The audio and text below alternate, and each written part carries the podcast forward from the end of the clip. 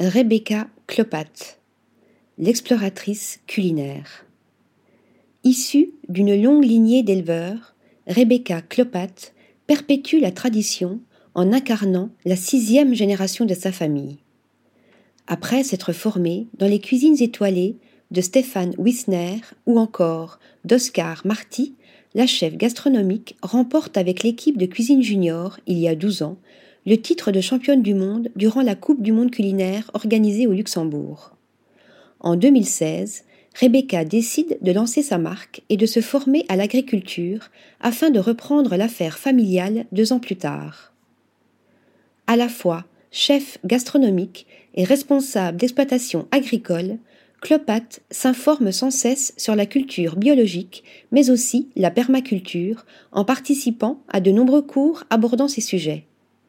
Disposant de quatre terrains situés à 1800 mètres d'altitude, Rebecca cultive des légumes jusque-là oubliés.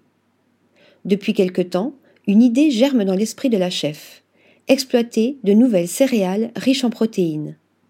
Grande amatrice de balades, elle explore les environs à la recherche de nouveaux arômes pouvant éveiller ses plats et mettre en lumière la nature.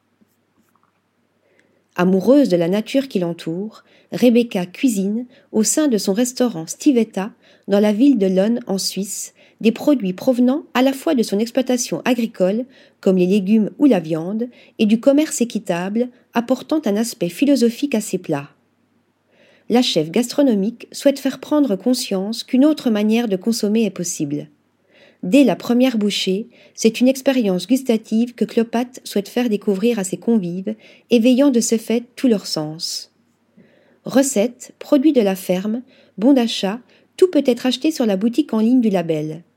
Rebecca Clopat propose également le forfait Nose to Tail composé de 11 morceaux de jeunes viande bovine biologiques, comme le filet, le jarret ou encore la viande hachée. Élevés à 1600 mètres d'altitude, les bovins sont nourris à base d'ingrédients sains comme le foin, l'herbe et le lait, donnant à la viande cette finesse singulière. Article rédigé par Marine Mimouni.